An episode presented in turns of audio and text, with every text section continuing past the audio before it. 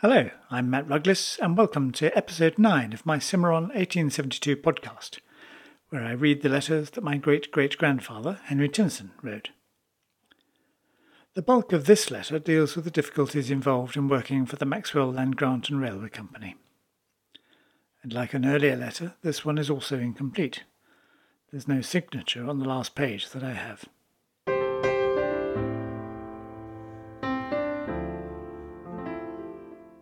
Java House, Cimarron, 27 January 1872. Dear Harold, before I forget it, let me answer that part of your letter where you speak about Mr. Davis. My opinion, as to his coming out or anyone else doing so, much be gathered from my general tone. He and everyone else should decide for themselves. I should not at all like to have the responsibility of inducing a man to come here with a wife and family. This much I may say, that I think a tailor would get a good living if he were a hard-working man.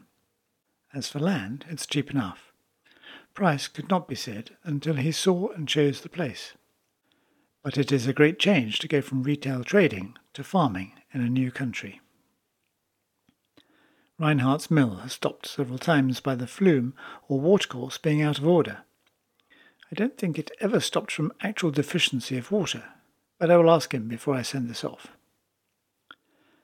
The Cimarron News will tell you of the weather we are having, but what do you think of 52 degrees of frost, 20 below zero?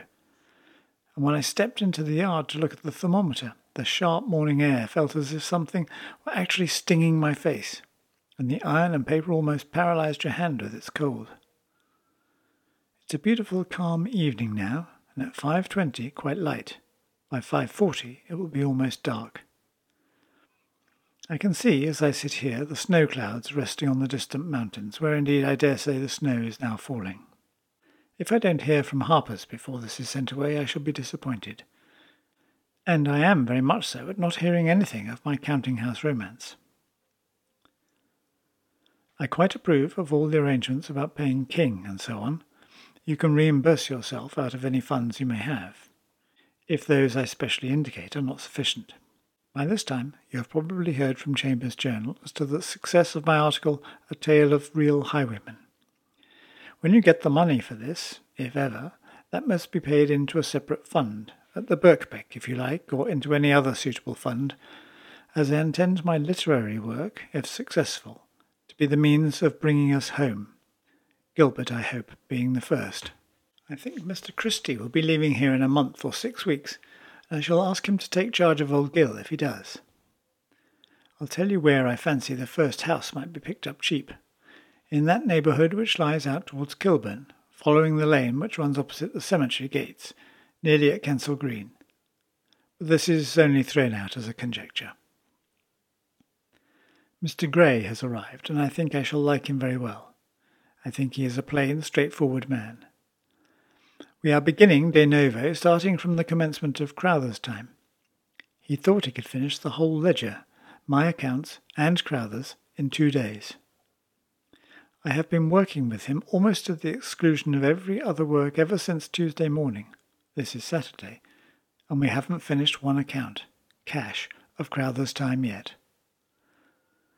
But what was the use of sending out Mr. Grey without powers to pay more? What we want is money. Advice and independence are very well, but when we have only pretty forms, the Maxwell Land Grant and Railway Company must go to smash.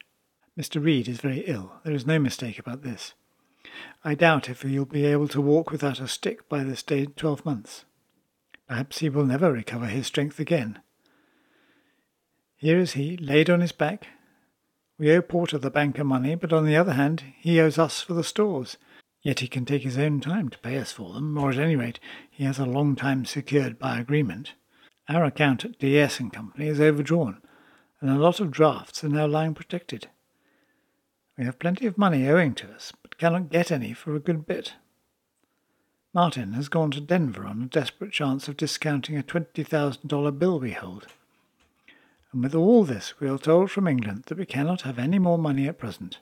And Mr. Grey comes over here with a flourish of trumpets from the Anglo-American Association to do nothing, without the means of advancing us a penny. I tell you, things have been worse here than you fancy.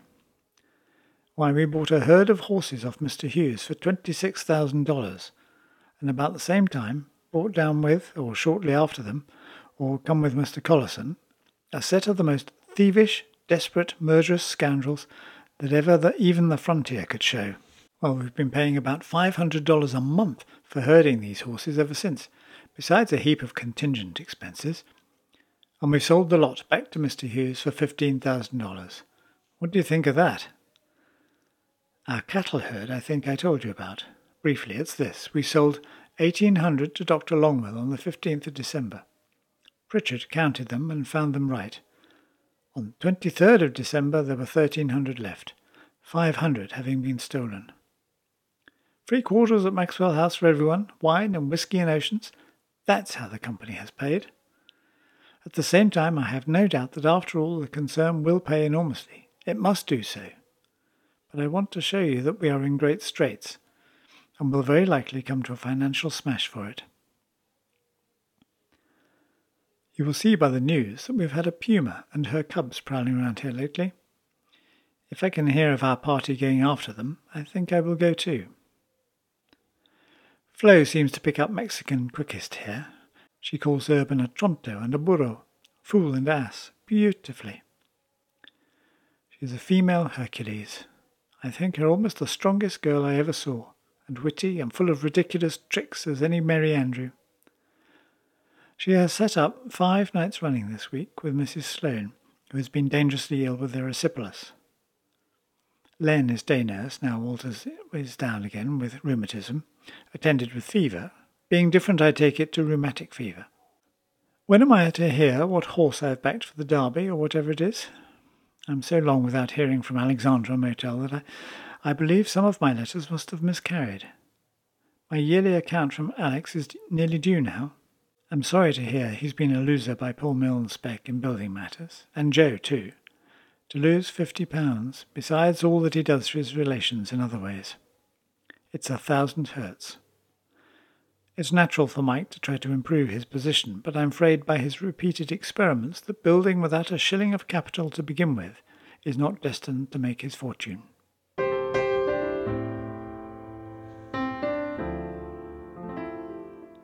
In an earlier episode, I think I referred to one of Henry's stories for Chambers' journal as Country House Romance.